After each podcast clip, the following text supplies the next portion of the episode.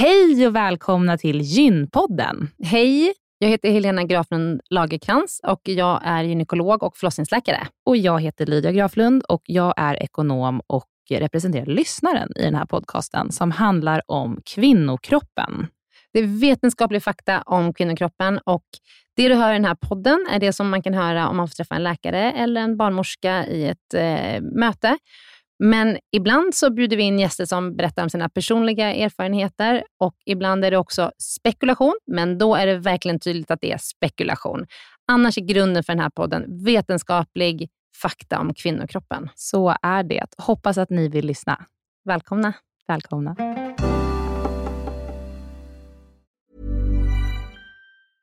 A lot can happen in the next three years. Like a chatbot may be your new best friend. But what won't change? Needing health insurance. United Healthcare Tri Term Medical Plans are available for these changing times.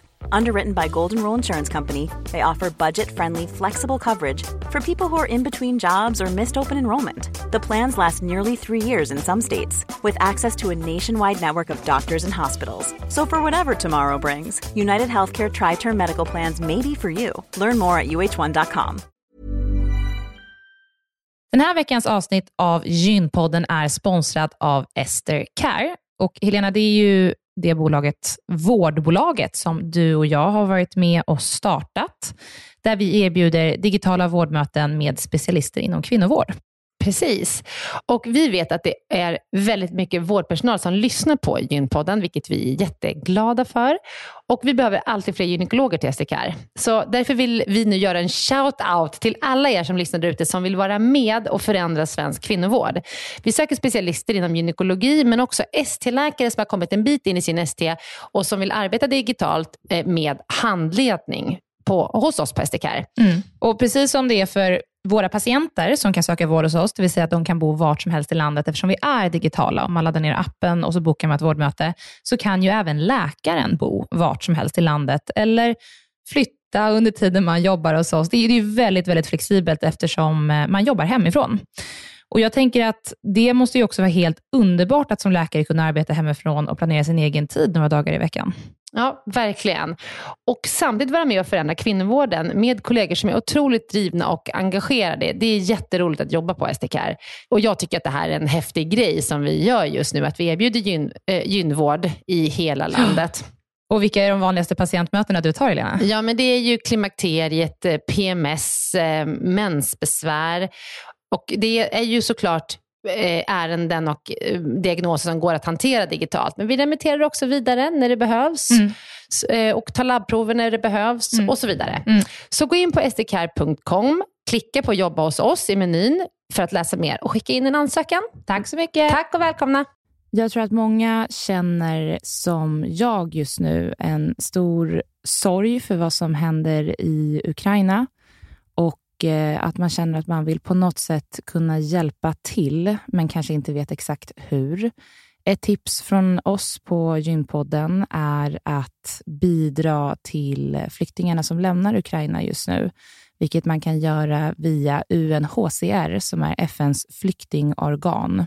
Eh, krisen drabbar både barn och familjer och liv och säkerhet är i fara och UNHCR är på plats. Så man kan bidra med eh, olika typer av summor som, som kommer att hjälpa människorna som är på flykt just nu. Ett eh, exempel är 370 kronor räcker till ett akut nödpaket som räddar eh, livet på människor som eh, är i en akut situation idag. Och eh, om man bidrar till UNHCR så dubblas din gåva av Akelius Foundation. Så gå in på unhcr.se eh, och eh, bidra helt enkelt. Tack.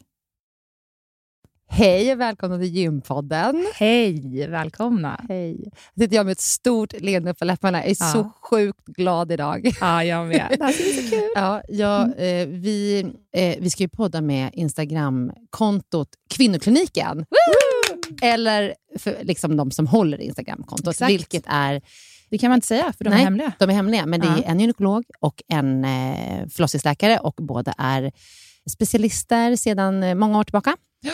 Och vi vet ju hur de ser ut, för nu ja. är de här idag. Ja. Men det vet ju ingen annan. Nej. Nej. Det är så kul. Mm. Jätte, men, men, kan vi inte börja med det? Varför, ja. Varmt välkomna. Ja, varmt Tack. välkomna.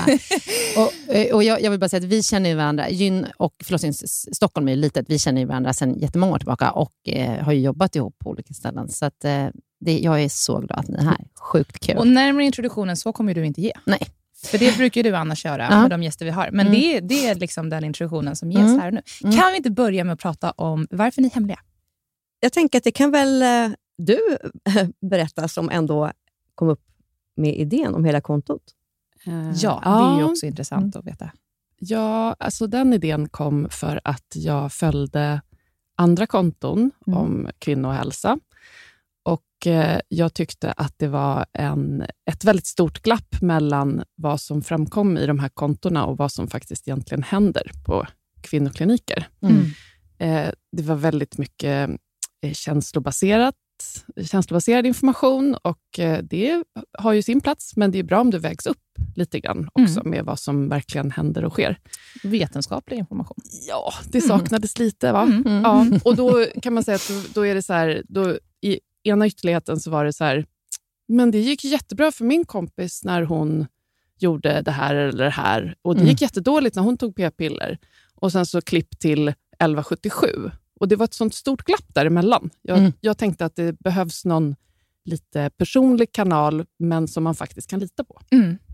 Och vad rätt du var, var rätt ute där. Ja. Alltså, hur ja. många tusentals följare har ni? 52 drygt.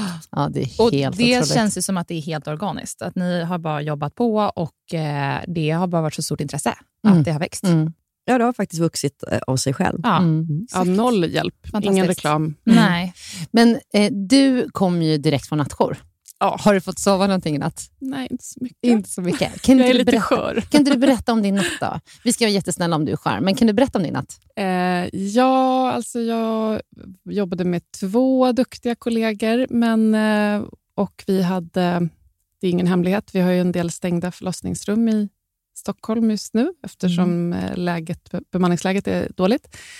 Men eh, oj vad det kan hända saker på mm. även färre rum. Mm. Uh, och Det här är ju lite det som är spänningen med mm. bortjobb. Är, man känner sig jättetrött nu, mm. men, men eh, ibland händer det hur mycket som helst mm. och det går inte att förutse. Ibland är det jättelugnt. Mm.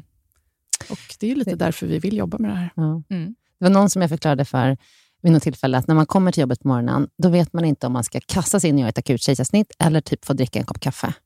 det är liksom de Men två De här läkarprogrammen som alla tittar på på HBO mm. och Netflix, mm. bland annat The Good Doctor som har kommit mm. här nu. Är det så? Alltså, vi har ju kanske inte någon som är som The Good Doctors oss. Det hade ju ändå varit lite refreshing får jag säga. Ja. Men eh, absolut, alltså, vissa dagar är det ju som man springer ja. hela tiden. Och andra dagar så händer det ju inte så mycket. Ja. För jag tänker att, att det finns en anledning till varför Grey's Anatomy och The Good mm. Doctor har blivit så stora program. Mm. Alltså det är ju så intressant att veta vad ni gör på era jobb. Men Lydia, jag kommer ihåg när du, det här är ganska många år sedan, men då satt vi och kollade på Grey's Anatomy tillsammans. Ja. Och så, du var ju liten då, alltså du kanske var 12. Det känns som att det kommer något elakt. Nej, hade de dels, först hade de legat lite i jourrummet och sen så hade de gått ut och gjort så här öppen hjärtmassage. och sen däremellan så typ lite hjärnkirurgi och det var typ samma doktor. Och då tittade du på mig så, så här, Helena, jag kan inte fatta att du är doktor. Tänker jag så här, Ja. alltså kanske inte helheten. Jag förstår det.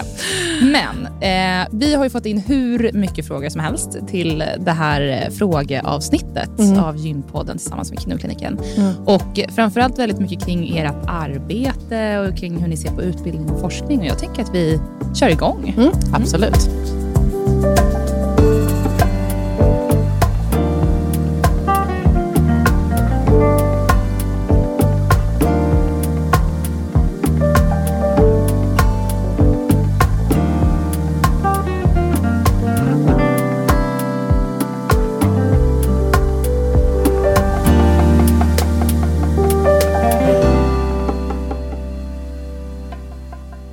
En väldigt stor, bred fråga som är den första frågan är, eh, kan inte ni berätta vad som händer bakom kulisserna?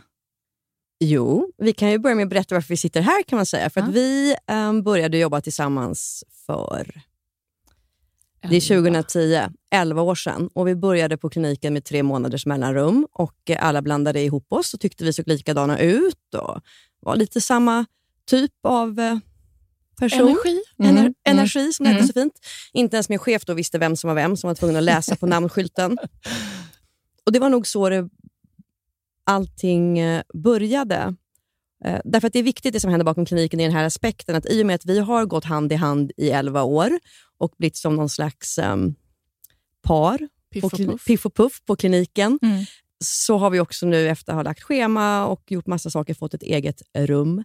Uh, Ni tre? Nej, vi Eller? två. Det är Ni lite två. som hemma hos Karlsson på taket. Okay. Är det. Men det här rummet, där händer väldigt mycket bakom kulisserna. Det är som en oas. Jag tänker att jag tror att förutom min familj hemma så är den här personen mitt emot mig den vuxna människa som jag är mest exponerad för i mitt eh, liv. Mm. Så att bakom kulisserna så sker ju inte bara jobbmässigt vad vi jobbar med och hur det går till, utan också väldigt mycket av eh, vårt privata liv mm. i vårt rum. Det är så pass att vi har börjat kalla varandra för min fru, mm. eh, utan närmare kommentarer. Och Det är lite roligt också när det mm. börjar nya underläkare, för då ser de, då står de lite så med ett stelt leende vet och vet inte, om, riktigt om det är så eller inte. Men det är ju också någonting med att vara i de här liksom, situationerna som vi är i. Att det, är, det kan vara mycket spänning och eh, ja. liksom adrenalin och sen är det mycket svåra val och situationer och beslut. Man blir ju liksom också väldigt nära varandra som kollegor. Känner ni så? Absolut. Ja. Och där har det ju varit en fördel. Alltså, eh, det är ju vänskapen är ju ännu viktigare såklart, men, mm. Eh, som har vuxit fram. Men det är ju också så att det är en fördel att min fru är eh, obstetriker och jag är gynekolog. För då vi har liksom en pakt, att så här, mm. vi är alltid varandras bakhor. Så att om vi undrar någonting i, i den andras specialitet, så, så kan vi ringa mm. alla tider på dygnet. Behö man behöver inte svara, man mm. får sova. Mm. Men, men, men, frågan är alltid fri. Mm. Och Det är så härligt att ha en, en liksom en wingmate. Mm. Det är ju lyxigt liksom att ha en av sina bästa kompisar eh, nästan dygnet runt, som mm. också är en kollega. Mm. Mm. Så att vi gratulerar oss själva till det här ja. Vi gratulerar er också. Grattis.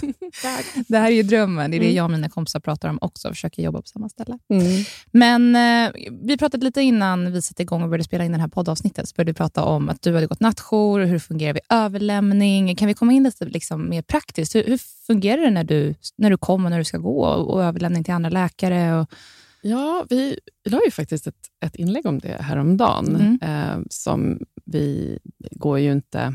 Ja, vi gör ju om data. Det är ju aldrig någon förstås, men det, vi gör också om data så att man inte ska kunna kanske känna sig identifierad. Men, mm. men en typ eh, det blev väldigt uppskattat det inlägget, så det är ju mm. uppenbart att det är intressant att höra. En mm. typ jour lämnas över klockan eh, nio på, halv nio på en vardag och eh, sex på eh, lördag, söndag. Det här är lite olika på olika kliniker. Nattjourer då? Mm. Ja, mm. precis. Mm. på kvällen. Ibland går man från 14 på vissa kliniker. Eh, förlåt, nej 14 händer också, eller mm. 16. Mm. Men i alla fall så eh, får man en rapport. Vi samlas på förlossningen. Och eh, ja, men Det kan ju du, du som äger förlossningen. På Exakt. Nej, men då är det så här att eh, klockan 16 på förlossningen så eh, kommer den som ska vara bakjour. Det är ofta den som är mest eh, ja, kunnig och som ofta är i hemmet egentligen. Eh, sen så kommer mellanjouren och det är den som jobbar 16, har jobbat hela dagen och sen jobbar 16 till 20.30. Eh, och sen så kommer det en doktor som ska vara på gynakuten och en som ska vara på förlossningen. Alltså jag är helt fascinerad av era arbetstider. De är helt galna. Ja, de är rätt förskräckliga ibland. 8 till 21, en mm. dag i veckan. Ja. Vi jobbar 8 till 21 en dag i veckan och om vi inte mm, jobbar till 21, då får vi ofta jobba helgen istället och då är det 9 till 18.30 um, lördag eller söndag. Och Sen så ligger även lördagnätterna insprängda i vanliga schemat och då är det 18 till 9. Vad händer liksom mör. med mm. åtta mm. timmars arbetsdag? Vi hörs. Precis. I mitt tidigare liv när jag jobbade på krogen, då kallade vi det för långpanna. Mm. Ja. ja. Nej, men hur som helst, då kommer ja. i alla fall de som ska ta över jouren och jobba eftermiddag eller natt ses på förlossningen. Vi rapporterar över det som ska är operationsanmält och ska mm. opereras. Mm. Vi, opererar, eller vi rapporterar över det som är riktigt eh, sjukt. Men vi mm. går inte igenom varenda patient på varenda avdelning på hela kliniken. Det går ju inte, utan det mest väsentliga. Mm. Lämnar över våra jourtelefoner, skriver upp de nya telefonnumren på olika listor och eh, sen tackar vi för oss och går hem. Och så lämnar jag över till min fru. Mm. Mm. Jag fick en gedigen överlämning ändå, tycker ja, jag, igår. Och den här Grattis. överlämningen den sker tre gånger per dygn. Mm. Så det är klockan åtta på morgonen. Den sker inte på samma, i samma lokal klockan åtta på morgonen, för då är vi full bemanning. Men, men i princip så är det en jour rapportöverlämning klockan 8, klockan 16, klockan 20.30. Men kan man hålla sig till de tiderna? Jag tänker om ni står, det hänt, liksom, ni står i någon operation eller det har hänt det, någonting oförutsett. Och... Det måste man. Då får, då får den som står och opererar då får man gå och läsa av den. Men det är svinviktigt att hålla de här tiderna, ja, för annars mm. så faller liksom systemet. Så då får man täcka upp för varandra. Så har det hänt då att ni kommer in till jobbet och så är det raka in, vägen ja, in i en öppen absolut. buk? Liksom. Absolut. Men, men härom kvällen jag gick Då på måste en någon kvällsjour. annan ta rapporten ah, och så ja. får man fylla i. Mm. Mm. Men häromkvällen när jag gick kvällsjour, då eh, så kom jag dit och så fick jag jourtelefonen och så blev jag direkt ringd till en avdelning där en patient hade blivit dålig.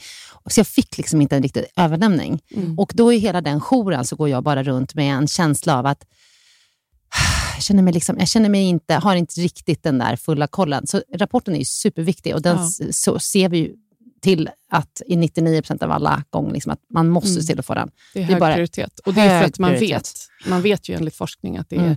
större risk att det råkar ut en dålig mm. vårdhändelse i samband med överlämning. Mm. Så det är Men det är klart, liksom, händer det oförutsedda saker, då, mm. då måste man ju gå till den patienten. Mm. Liksom så. så är det. Men i de andra, och då ser man ju till att någon är där och tar rapport i varje fall.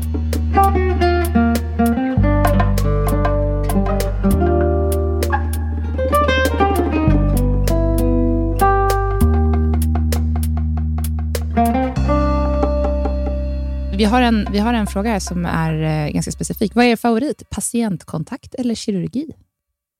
Alltså jag har ju fördelen som obstetriker att mina patienter är vakna, mm. oftast. Mm. Så att jag får ju båda mm. samtidigt. Mm. Mm. Så du tänker under kejsarsnitten då? Jag tänker mm. sugklocka, jag tänker kejsarsnitt, jag tänker, alltså, ja, det finns en hel del vakna patienter och smärtlindrade, där man kan både prata och göra på en gång. Sant. 1-0 till obstetrik. Jajamän. Mm. Eh, mina patienter sover faktiskt inte alltid heller, därför att vi gör ju jättemycket dagkirurgi i vaket tillstånd. Men, eh, och jag älskar verkligen att operera, men på den frågan så är det ändå patienten. Alltså, mm. det ska, ah, Gud vad tråkigt det hade varit om vi bara hade så här, stått och gjort mekaniska saker och sen inte fått träffa människorna bakom. Mm. Mm. Vad tycker du, Helena? Eh, jag tycker också självklart patientmötet. Tänk om jag skulle säga kirurgi. Men vad då är det lite, lite fult då? Eller? Ja, men... Eller, det finns säkert doktorer som inte tycker jättemycket om jag patienterna. Jag tänker bland annat på en av dina kompisar. Ja, han gillar ju mest kirurgi. Ja. Mm. Men det, jag skulle precis komma till, det finns säkert de som tycker att kirurgi är roligare än patientkontakt, men de flesta läkare tycker nog ändå om människor och patienter. Mm. Um, hur gör ni för att få era patienter att känna sig trygga i möten med er? Säg som det. Mm. Mm. Linda inte in det? Nej, alltså, nej, jag tror inte på det. Nej. Du känns väldigt rätt fram som person. nej, men jag tänker så här, den flackande blicken och de inlindade orden, liksom, det skulle inte generera någon trygghet hos mig i alla fall. Så att, eh, Verkligen inte. Jag gör nog som jag själv skulle vilja bli eh, bemött. bemött. Ja. Ja. Ja, nej, plus en på den. Mm. Mm. Du då? Eh, det, nu är det jag som är intervjuaren här. Ni tre på den här Jag tappade frågan. Nej, men hur du gör för att få ja. dina patienter att känna sig trygga. Ja. ja. Um, jag håller ju helt och hållet med er, men också eh, mycket liksom, empati, att man försöker liksom, möta patienten där patienten är, om det är mm. mycket rädsla eller om den är inte har en aning om vad man håller på med. Att man verkligen försöker liksom känna så här, var är patienten? Mm. Och eh, tittar i ögonen, ett leende ibland, mm. när, det, mm. när det behövs. Så försöker vara inkännande. Jag har märkt en sak som mm. är tycker jag, roligt med att bli äldre. Det är ju inte så kul i så många andra sammanhang, så man bara får vara glad för de som finns. Men när man blir äldre som doktor så blir man tryggare såklart. Mm. Och så har jag märkt att jag kan bli lite mer personlig mm. Mm. ju äldre jag blir. Och Det är ganska härligt och jag mm. tycker oftast det landar ganska väl. Jag sitter absolut inte och är gränslös och pratar om mitt eget underliv. Men, men jag kan liksom ha en lite mera eh, personlig approach på något mm. sätt. Mm. Att, är inte det humant då? Alltså jo, att man... Precis, men man, man vågar skämta mm. lite med mm. patienter. Jag gjorde en del av min utbildning i, i Frankrike, där det var oerhört hierarkiskt. Det kom in en så stor rond med typ 12 olika läkare, från, från överläkarläkaren till, till de små svansarna. Och, där, och Det var jättestelt på många sätt. Mm. mm. Men de liksom bara skämtade med patienterna. Mm. Alla garvade och sådär. Det var mm. otroligt avväpnande och härligt. Eh, så, och Det har jag liksom tillåtit mig lite mer ju äldre jag blir. Mm. mm. Och det är ganska... Men tror inte du också att det är för att det känns som att det är så himla känslig situation ja. och att du antagligen med erfarenhet har lärt dig när det passar och inte passar och att man... Jag hoppas ju det. Ja, mm. mm. Jag kan tänka mig det. Mm. Men sen är det, det här är ju 10 000 kronors frågan ändå i att vara läkare. Att vissa personer vill att man ska säga, vad tror du själv att det är? Mm. Till exempel. Det kan vara till vissa patienter är det... Till patienten? Ja, för att man kan känna så här, du, du, märker i rummet att det är en oro. Det är någonting som inte har kommit fram. Mm. Patienten har berättat sin historia, jag har ställt mina frågor, fast det är en elefant i rummet. Mm. Och då kan man, ibland så får du full träff och då säger de så här, jo, vet du vad? Min, min, äh, min systers bästa kompis gick just bort i äggstockscancer. Det är det jag undrar om det här är. Mm. Och, och, jag vet att det här har ingenting med äggstockscancer att göra, det som mm. hon söker för. Då kan jag berätta det och så har vi kommit till det mötets liksom endpoint. Mm. mm. Happy clappy. Mm. Och så kan man säga, ställa exakt samma fråga till en annan patient. Vad tror du att det är, här är? Eh, då säger den patienten, men jag är här för att du ska berätta det. Mm. Mm. Och så landar det helt fel. Mm. mm. Men vissa vill kanske få ta upp sina egna farhågor ja. och få dem dementerade i så fall. Ja, ja. verkligen. Mm. Men det är superintressant att försöka se, vem, vem är du? Vill du ha den här frågan eller vill du ha den andra frågan? Mycket psykologi. Det är det.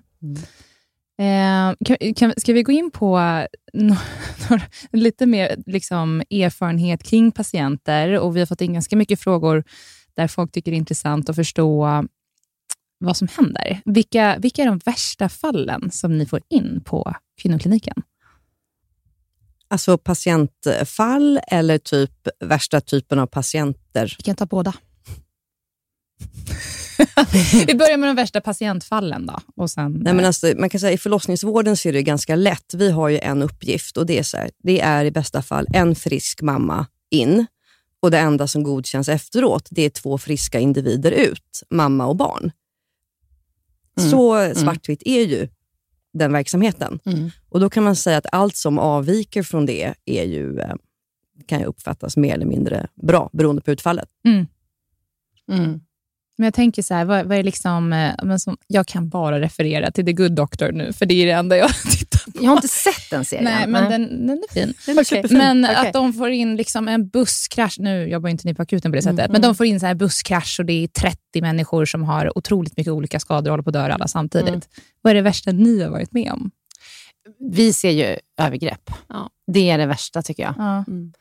Sen när det går dåligt med bebisar på förlossningen, mm. det är ju fruktansvärt. Det är ju någonting som man som doktor aldrig återhämtar sig från Nej. ordentligt. Är alla med om att man förlorar en bebis? Är, är det liksom, händer det så ofta i Sverige att man, man får vara med om det som läkare? Nej, inte alla. Nej, det absolut inte. Nej. Alltså vi som är på förlossningen mest är ju såklart med om det, mm. därför att det är vår arbetsplats mm. och det är där det händer. Mm. mm. Men det kan också vara de som har en bebis som dör i magen och så kommer man in för att man inte känner fosterrörelser och sen så lägger man på ultraljudet och sen är det en bebis som inte lever. Mm. Det är fruktansvärt. Eh, men ja, sexuella övergrepp och när barnen inte mår bra. Det är väl... Mm. Kan vi inte prata om det bästa? Jo, okej. Okay, jag ska komma till det. Det bästa. Vad är det bästa då? De bästa situationerna? Nej, men det, jag kan till exempel, som opererar mycket då gynekologiskt, jag kan ju bli väldigt varm i hjärtat när jag känner att det, allting har gått som det ska. Patienten har eh, blivit jättenöjd, går hem. Jag har, så här, jag har varit inne och skurit i dig och så här glad ser du ändå ut dagen efter och mm. går hem och mm. mår bättre. Det är ju mm. liksom ja, rewarding helt mm. enkelt. Har ni haft några så riktigt eh, svåra fall där man tänkt att det här, nu är det, alltså sannolikheten är liksom låg, eh, att det här kommer gå bra, så har det gått riktigt, riktigt bra? De måste ju vara väldigt... Liksom... De finns och jag skulle väl säga att eh, det är de bästa. Mm. mm. Om vi nu ska in på bra och dåliga upplevelser. Ja. Så är det ju så när man själv funderar på eh, hur kommer det att bli ja. Mm. för det här barnet. Mm. Och så blir det bra. Ja. Och vilka fall har det varit? Kan du berätta? Något? Alltså jag kan inte komma på, jag kan inte berätta och jag kan inte heller komma på något specifikt. Um, det är svårt att intervjua all... med den här sekretessbeläggningen. ja, men det är ju det. Eller, så här, jag, eller visst, jag har några fall, men jag kan inte berätta dem. Nej. Helt enkelt. Okay. Men i generella ordalag kan man säga att mm, det kanske har varit en Um, ett CTG, med, alltså hjärt, när man, där man övervakar mm. fostrets hjärtljud och det har varit ett dåligt CTG om man tänker att den här bebisen vi vet inte exakt hur den mår och den måste förlösas pronto. Mm. Mm. Och Sen så kanske man lägger en sugklocka mm. och så kommer det ut en bebis som skriker, inte behöver gå till barndoktorn utan får läggas på mammas bröst. Och Man mm. känner att vi förlöser den här patienten, vi hjälpte till att förlösa den här patienten i precis rätt tid. Mm. Det, det tycker jag är en jättehärlig känsla. Mm. Man känner att det, hade inte vi varit där, eller patienten har varit hos oss, och ut, så här, då, då kanske det inte hade blivit så bra. Men nu kommer det ut en bebis som skriker och en mamma som mår bra. Och en pappa som ibland svimmar. Då får vi ta hand om honom också. alltså, det är ju dråpligt. Händer det ofta? Alltså ja, det skulle jag säga att det gör. På, det var inte så himla länge sedan, eller det var ett tag sedan. Då var det en pappa på förlossningen och barnet kom ut och var ändå lite tagen. Man går till barnbordet, ringer barndoktorn som kommer springandes. Det är barnmorskor då som håller i barnet och som lägger barnet på barnbordet. Och Sen så svimmar pappan.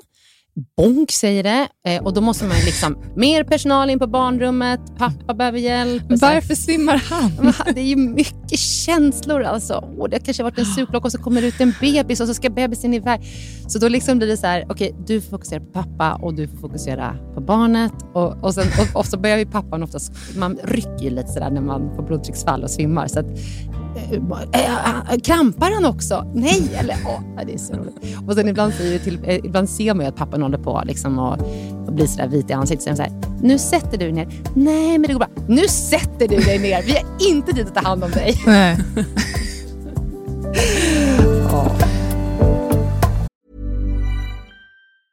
Mom deserves the best, and there's no better place to shop for Mother's Day than Whole Foods Market. They're your destination for unbeatable savings, from premium gifts to show-stopping flowers and irresistible desserts. Start by saving 33% with Prime on all body care and candles. Then get a 15-stem bunch of tulips for just $9.99 each with Prime. Round out Mom's menu with festive rosé, irresistible berry chantilly cake, and more special treats. Come celebrate Mother's Day at Whole Foods Market.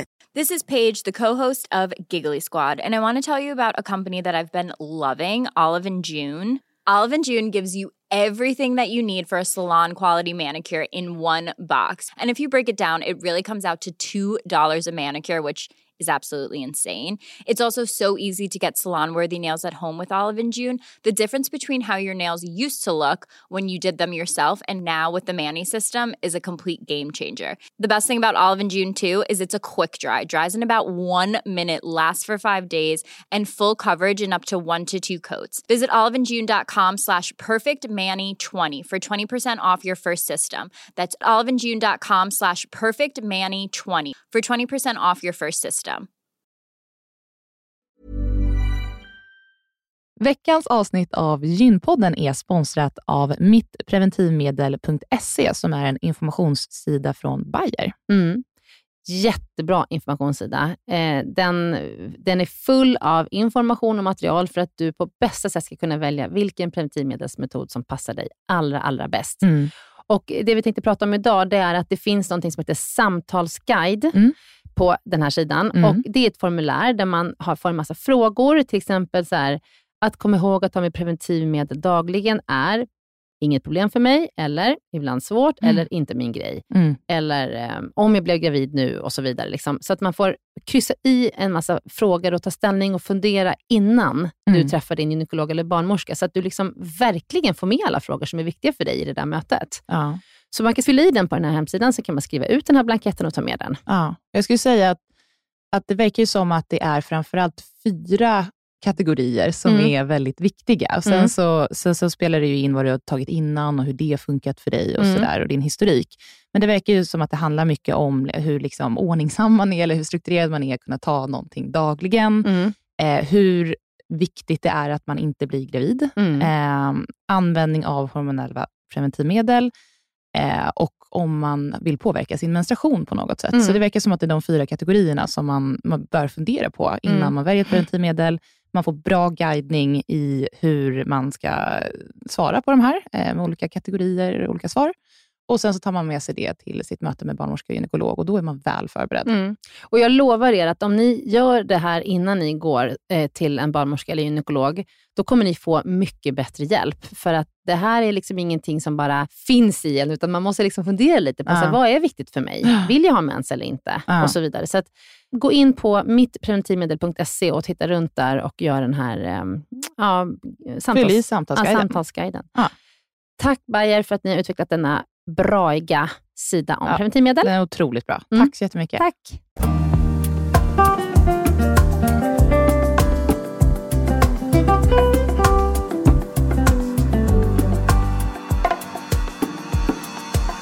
Den här veckan sponsras Gympodden av Knodd. Yes, och Knodd är en vårdapp för småbarnsföräldrar. Hos dem så kan man träffa erfarna barnsjuksköterskor och barnläkare, oftast inom fyra minuter och alltid kostnadsfritt.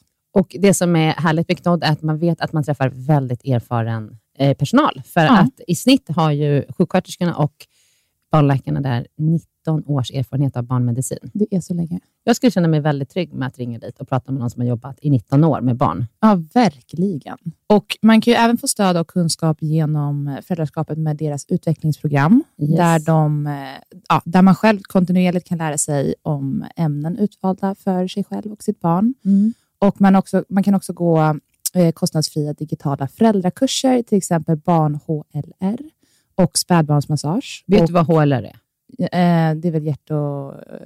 Hjärt och lungräddning. Hjärt och lungräddning. Och att gå en kurs i hjärt och lungräddning för barn är någonting som kan rädda livet. Om barnet eh, sätter i halsen eller någonting annat tillstöter, det är jättebra att alla går en sån Mm. kurs, tycker jag. Det kan vara helt avgörande Mm, det kan i en sån situation.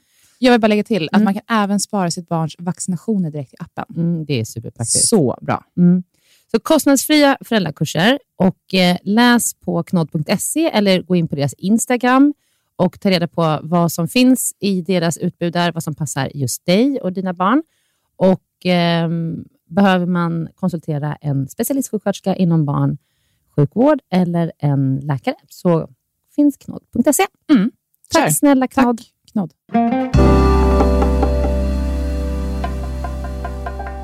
Vi har fått lite frågor om vår utbildning. Mm. Shoot. Vad vill ni veta? Jag, kan vi inte börja med, för det jag reflekterade över här Mm. är att du är liksom specialist inom gynekologi och du är obstetrik. Men jag brukar säga till dig, om dig att du är gynekolog och obstetriker. Mm, det, jag är ju dubbelspecialist. Men det är eller hur, fun- hur funkar det? Det är de här två också.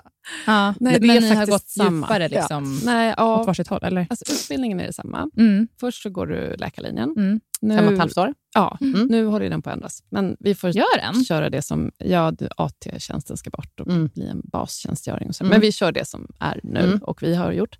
Och Då är det eh, fem och ett halvt år, Mm. 18 eller 21 månaders AT, vilket man oftast inte får på en gång, utan du kanske vickar lite emellan. Mm. Och sen efter det så är det många som vickar också lite ju, för Mm. att man kanske inte hamnar på rätt ST på en gång. Specialisttjänstgöring står det för. Men specialisttjänstgöringen är 60 månader. Mm. Och då är det är under den tiden du blir eh, kvinnoläkare. Mm.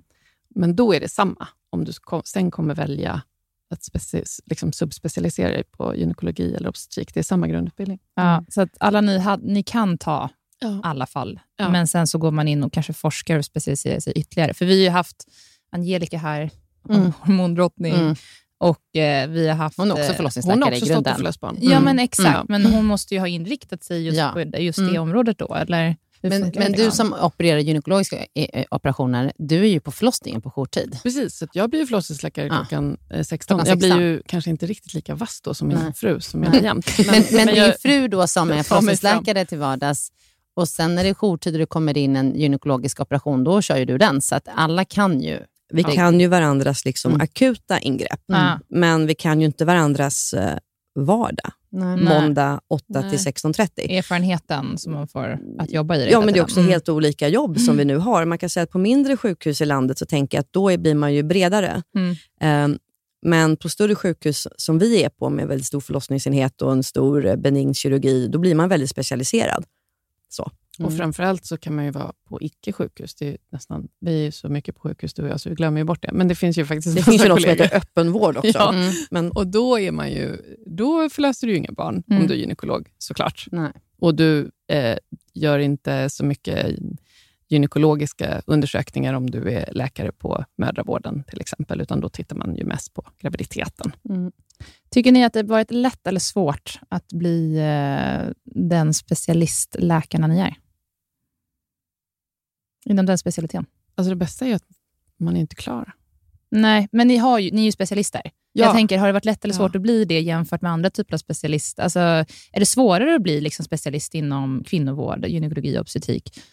Nej, så jag tror så här, det är ju svårare att få en specialisttjänst på de eh, mer populära specialisttjänsterna. Mm. Typ. Ja, och de här är mer poppis? Jag tror ändå att eh, ST på vår klinik är väldigt populär. Mm. Ja, jag tror nog ST-gyn är ganska högt söktryck på generellt. Mm.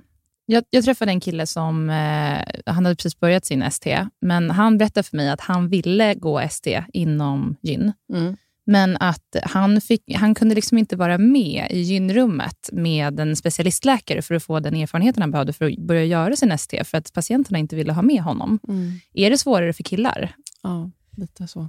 Det är det, men vi har ju ändå på vår klinik, tycker jag, vi har ju lappar och skyltar uppe att man faktiskt inte kan välja. Mm. Det är ett undervisningssjukhus mm. och man kan inte välja kön. Och Det blir alltid en väldigt het diskussion, för man kan tycka att patienterna har rätt att välja om de vill ha en man eller inte. Mm. Vi tycker att det är diskriminerande mot våra manliga kollegor att de inte får vara med. Det mm. gör att de blir ju sämre, i värsta fall i alla fall, eh, sämre kandidater, sämre läkare om de inte får möjlighet att undersöka som alla andra. Så mm. jag tycker det är väldigt viktigt att man håller på att vi som doktorer på något vis är, är könlösa. Mm. Mm. Eh, faktiskt. Mm.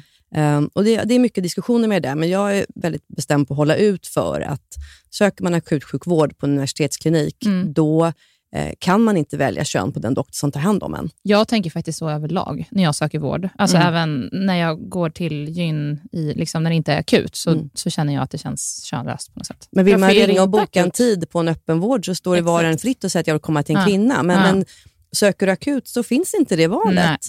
Um, det och också, det tycker vi är rätt mm. faktiskt. Mm. Ja, det, det finns alltid undantag. Också, men... Mm. Det är också att vilseleda någon att säga att det finns ett val. För rätt vad det är så har vi faktiskt tre jourlinjer som alla är bemannade mm. av män. Mm. Eller hur? Det är inte jätteofta, för vi är fler kvinnor än män. Men, men eh, det händer ju. Mm. Och så det är ju liksom inte ett val. Nej. En annan fråga som jag tänker dyka in på är eh, kring kvin kvinnosjukvård eh, mm. överlag. Om, tycker ni, vi har fått in en fråga då. Tycker ni att kvinnosjukvård är nedprioriterat jämfört med annan typ av vård? Jag skulle nog faktiskt egentligen säga nej på det. Det är ju Absolut. Man får inte, man, vi ska inte blanda äpplen och päron. Det är verkligen så att kvinnor, det är forskat mindre på kvinnor inom medicinsk hälsa. De, kvinnor får sämre vård vid hjärtinfarkt, sämre vård vid hjärtsvikt och så. Men gynekologin och obstetriken har ju alltid varit ett eget fält med bara kvinnor. Mm. Och det har ju forskats jättemycket på det mm. eh, och gör faktiskt fortfarande. Så att jag tycker lite att det är något av en urban myth, att det är så, så eftersatt för att det skulle vara liksom patriarkatets fel. Mm. Jag gjorde en slagning på, det finns en databas som heter PubMed, där all medicinsk forskning i hela världen samlas. Och Då gör man en slagning på östrogen, så får man 287 000 träffar.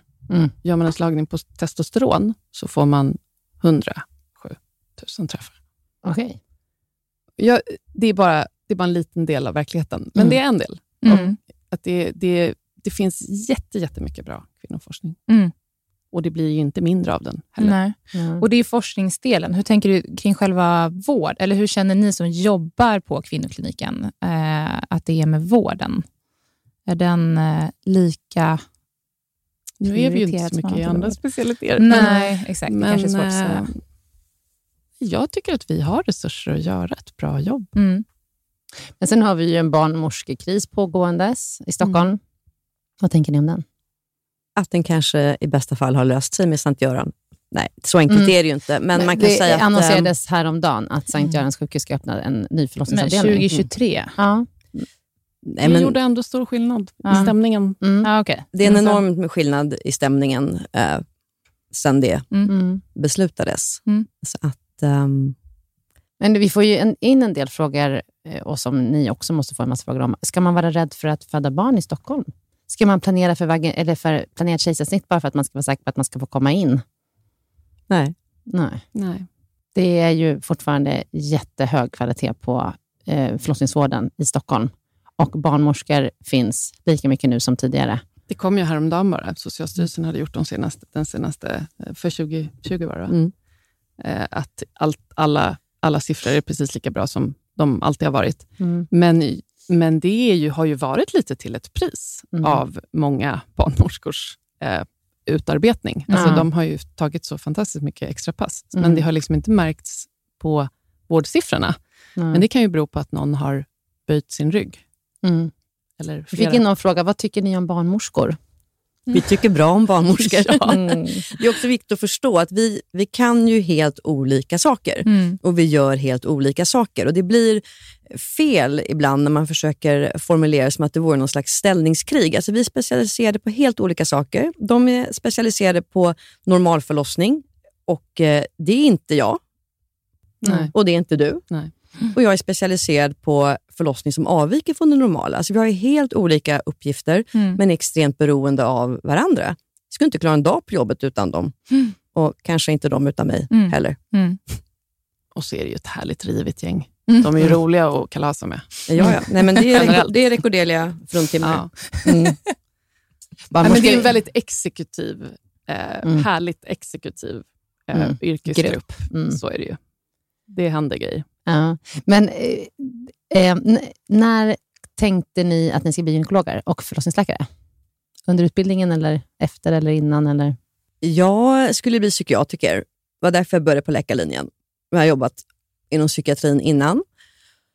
Och eh, Sen så kom jag till psykkursen, termin nio, och då är det ett år kvar på läkarutbildningen och kände så här, ah, nej, alltså kanske ändå inte. Och mm. eh, Då var det ju bara um, två terminer kvar. Och en var barn och gyn och en var någon sån social hälsa, global medicin. Liksom, ganska flummigt, tyckte jag. Um, och Då följdes inte bättre än att obstetriken var ju jättekul. Så att mitt mål var ju aldrig att bli eh, gynekolog, utan jag skulle bara bli obstetriker. Mm.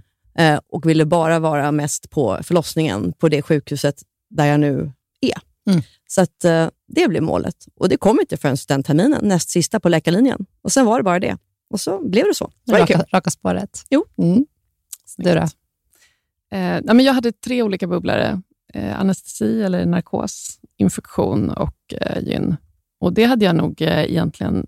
Här, ja, men, som kandis får man ju vara med, alltså läkarkandidat, så får man ju passera massa olika verksamheter. Jag tyckte att jag, jag gick igång på de tre. Mm. Och Sen prövade jag infektion, vickade då, sådär som man gör och kände att det kanske inte var grejen ändå, för jag ville hålla på mera med händerna. Och Sen så eh, hoppade jag över anestesin, så nästa i kö blev gyn och då fastnade jag. Mm. Men kan, kan, inte ni känna lite grann att under läkarutbildningen, att man vet vem som ska bli magtarmkirurg och lite vem som ska bli gynekolog och vem som ska bli psykiatriker och vem som kommer jobba på vårdcentralen. Menar du att det är personlighetstyper? Ja. Ja, men lite kanske. Fast, eller om säger, Min fru visste nog det, men mm. inte jag. Vi är lite nej. olika. Din radar är ju inte ja, riktigt... Min, nej, jag, min fru vet allting som händer på vår klinik fem minuter innan det händer och mm. jag vet allting sist. Mm. Kan man säga. Mm. Okay, så stark och svag intuition. Mm.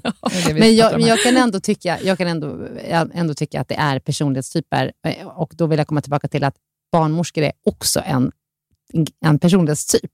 Ja eh, ganska tuffa, vill jobba självständigt. Mm.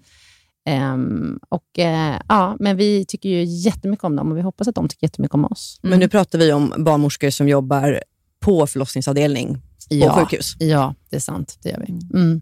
Hur, hur skulle ni säga att er personlighetstyp är? Då? Vad är den klassiska kvinnoläkaren? Hur är den? Gud, alltså, jag kommer ihåg när jag började på gyn som Vicky innan AT. I was blown away. Alltså, du vet, det var en sån fantastisk upplevelse. Jag tycker alla var, det är mycket kvinnor. Man blir inspirerad av kvinnor mm. som jobbar med kvinnor. Man blir mm. också inspirerad av män som jobbar med kvinnor. Men jag blev väldigt inspirerad av kvinnor som jobbar med kvinnor. Och jag sa liksom, de är som amazoner. De bara går fram som krigare mm. och bara står upp för sina kvinnor. För bra ideal, bra pålästa. Mm. Och vet, jag kände så här, jag hade vickat på kirurgen innan, där jag kände så här, här har jag ingen förebild om vart jag ska vara om tio år mycket liksom, lite äldre män och de jobbade väldigt, det var mycket, de körde liksom sina egna, de var individer liksom och jobbade med sina, liksom, sina operationer och sina patienter. Så kom jag till Gyn och jag bara kände så här, det finns hur många förebilder som helst. Jag vill vara alla de här personerna om tio år. Mm. Och Det var så fantastiskt. Och då liksom, jag, jag, och det här, jag, jag ryser när jag pratar om det här, för jag tycker så mycket om mina kollegor mm. Eller, och gruppen. Alltså jag är stolt över att tillhöra, tillhöra den här gruppen av liksom, läkare och eh, ja, men barnmorskor. Liksom, vi, vi jobbar för att kvinnor ska må bra. Mm. Det är ändå väldigt kul att du säger det, därför mm. att jag eh, har inte ett enda minne av en enda doktor. Jag gick gyn, gynkursen. Men när du och, började då? Nej, jag såg inte. Jag, mitt minne var liksom att förlossningen var perfekt, för att det är en, den optimala blandningen av eh, viss psykiatri, som jag fortfarande verkligen vurmar för, mm. eh, och eh, akutmedicin och att liksom lösa ett konkret problem och mm. sen så är det klart och så mm. är det oförutsägbart. Mm. Um, så det var ett arbetssätt som passar mig bra. Mm. Men, men uh, jag har faktiskt i ärlighetens namn inte alls den här bilden av det här uh, starka, kvinnor. starka kvinnogruppen av amazoner. Nej. Alltså, jag hade en, en helt annan bild faktiskt. Så. Så. Men, ja. ja. men det är kul. Vi, mm. Men jag håller med dig. Vi älskar våra kollegor. Det är mm. en fantastisk arbetsplats som vi har. Mm. Nu har jag träffat ett urval av dina kollegor, mm. men det känns ju som en, ett gäng rejäla människor. Verkligen. Tycker jag. Mm. Ja. Mm. Vad säger du? Det är svårt att darra på manschetten om man jobbar med det vi gör. Faktiskt. Det går ju liksom nästan inte. Det måste, ibland måste man så gå från att du kanske har fått faktiskt lägga dig på ditt jourrum, i bästa fall till och med slumra till, och så har du liksom en telefon bredvid dig och du vet att när den ringer så kanske du måste ha ut en unge inom två, två minuter. minuter. Mm. Somnar ni då? Eh, ibland, ibland äh. inte.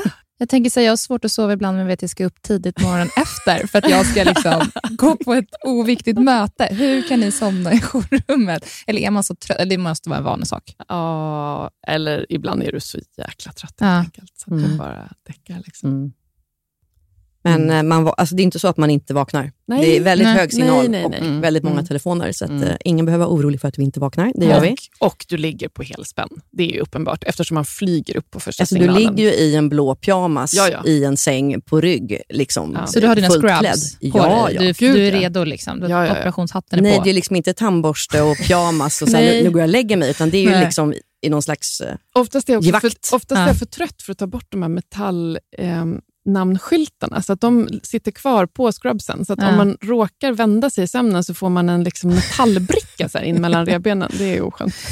Och när ni ligger och sover då, mm. då är det ST-läkare som är ute och jobbar? Ja, eller nyblivna specialister. Så okay. att om någon ja. av oss ligger och sover så är det en glad person på förlossningen mm. och en annan glad på gynakuten. Mm. Och Det är lite olika beroende på hur stort sjukhus det är såklart. Mm. Så där är på de här större klinikerna så mm. är man liksom tre på huset. Mm. Och sen Men, en i hemmet som är den här bakjouren. Då. Och det här är för att ni är överläkare. Du gör ju också det här. Mm. Och mm. du är ju inte överläkare. Nej, men jag är den här personen som eh, är... Eh, ni går ju mellanjour. Jag går ju fortfarande primärjour. Så jag är den här personen som slavar på mm, förlossningen och ringer... ringer du ringer dem? Eller? När det måste. Ja, ah, okay. måste. Men alltså, man behöver inte vara överläkare liksom i titel för att vara eh, mellanjour, utan mm. det är ju mer... För det är en den, roll. Ja, liksom. det är mer den mm. kliniska mm. erfarenheten. Och bara för att man har jobbat ett visst antal år så är man per automatik inte eh, överläkare eller mm. biträdande överläkare, utan det krävs ju eh, på de flesta kliniker lite mer än bara klinisk erfarenhet. Mm för att gå upp i titel, så att säga. Mm. Det vill säga forskarna har ju ingenting... Mm. Nej, alltså det här är jätterörigt. Vi mm. fattar det knappt själva. Men, men det är så här, den, den, den, den, stora grejen är att bli specialist. Mm. Du, då är, du är S-läkare eller precis, mm. specialistläkare. Sen mm. när du är väldigt specialistläkare, då är eh, specialistläkare, biträdande över, överläkare, överläkare. Det är liksom bara en eh, titel mm. och lite lön och så. Men det, mm. det, är bara en förhandlingsfråga. Det är inte liksom en, så här, ja. en ny examen. Nej. Mm. hur ser ni på forskning? Vill ni, håller ni på med det, eller vill ni hålla ja. på med det? Ah. Vad forskar ni inom? Eh, jag forskar på, just nu, jag skrev en avhandling i ett annat ämne, men, men nu vill jag ju forska inom kvinnohälsa förstås. Så då mm. forskar jag på eh, myom och adenomyos, som är två eh, godartade kvinnosjukdomar. Myom kommer ju ett poddavsnitt på. Mm. Eh, vad, vad var det andra? Ja, det är liksom en eh, bubblare, va? adenomyos. Ja. Mm. Okay. Eh, det är lite grann endometrios, har, vet ju gudskelov de flesta vad det är nu, eh, tack vare både läkarvetenskapen och patientföreningar mm. eh, som har liksom satt ljuset på det. Och Adenomyos är en slags syster till endometrios. Men när, om endometrios kan sätta sig runt om i hela kroppen egentligen, framförallt i bäckenet, mm. så är adenomyos endometrios fast inuti livmodern. Okay. Så mm. den här slemhinnan inuti livmodern den växer ut i livmoderns väggar på ett sätt som eh, orsakar, eh, kan, kan orsaka eh, mycket smärta vid mens, mm. menssmärta och jätterikliga blödningar. Mm. Och Det är lite en sån här dold sjukdom därför att man inte har kunnat se den så bra på ultraljud. Vi är bättre på det nu. Vi har bättre maskiner och bättre vetskap. Men eh, precis som endometrios, som man inte alltid har sett. Då. Men sen är det också att det är en lurig sjukdom för att det är en sån här, den blir långsamt värre med åren. Så att kvinnor så går och vänjer sig vid att blöda mer och får mera ont och sådär. Mm. Söker inte vård. Och sådär. Mm. Men är den här nyupptäckt? Eller vad menar du med bubblare? Eh, nej, faktum är att den upptäcktes i liksom mikroskop för 150 år sedan. Men, eh, men den har liksom, man har bara sett det i preparat efter att man har opererat mm. i jätte, jätte, jätte, jättemånga år. Men mm. nu har vi blivit bra på att se det innan vi opererar och då kan vi ju liksom forska på det och behandla det med andra saker innan vi behöver operera oss. Mm. mm. Och hur behandlar man adenomyos? Eh, det är, I början så gör man lite som med endometrios, att man försöker dämpa menscykeln eller stänga av den helt enkelt, så att man slipper blödningar. Det är steget. Och Sen så kan man göra mindre kirurgi genom, genom vagina och så kan man göra större kirurgi med, alltså i sista hand då, ta bort livmodern. Eh, och Sen så har vi ett eh, forskningsprojekt också om att kunna värmebehandla adenomyos. Men det är väldigt nytt, kan man säga. Mm. Ska vi ta några sista? Nu, nu mm. har vi ju hållit på ett tag här. Mm. Jag tänker att vi har fått in hur mycket frågor som mm. helst. Men jag mm. tänkte lite kring eh, forskning kring förlossningsskador. Det är mm. någonting som vi har fått in mycket mm. frågor kring. Mm. Att vi kan ställa lite kring det. Mm. Um, ja, hur, hur, ser du på forskning inom det?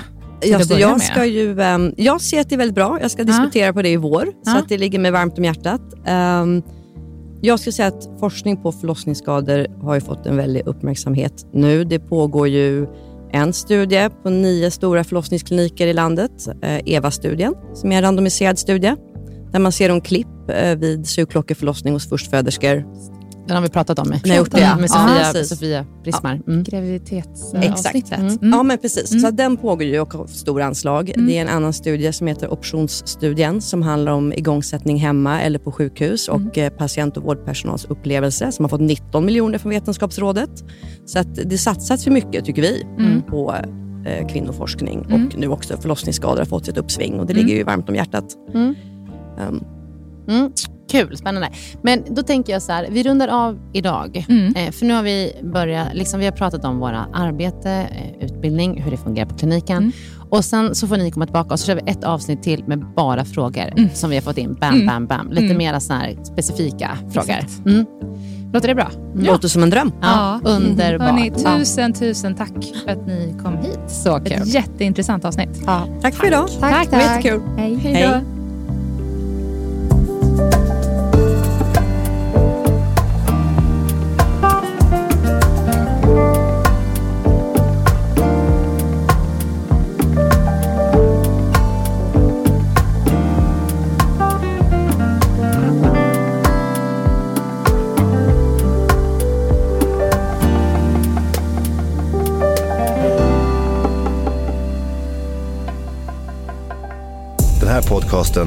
Producerad av Perfect Day Media.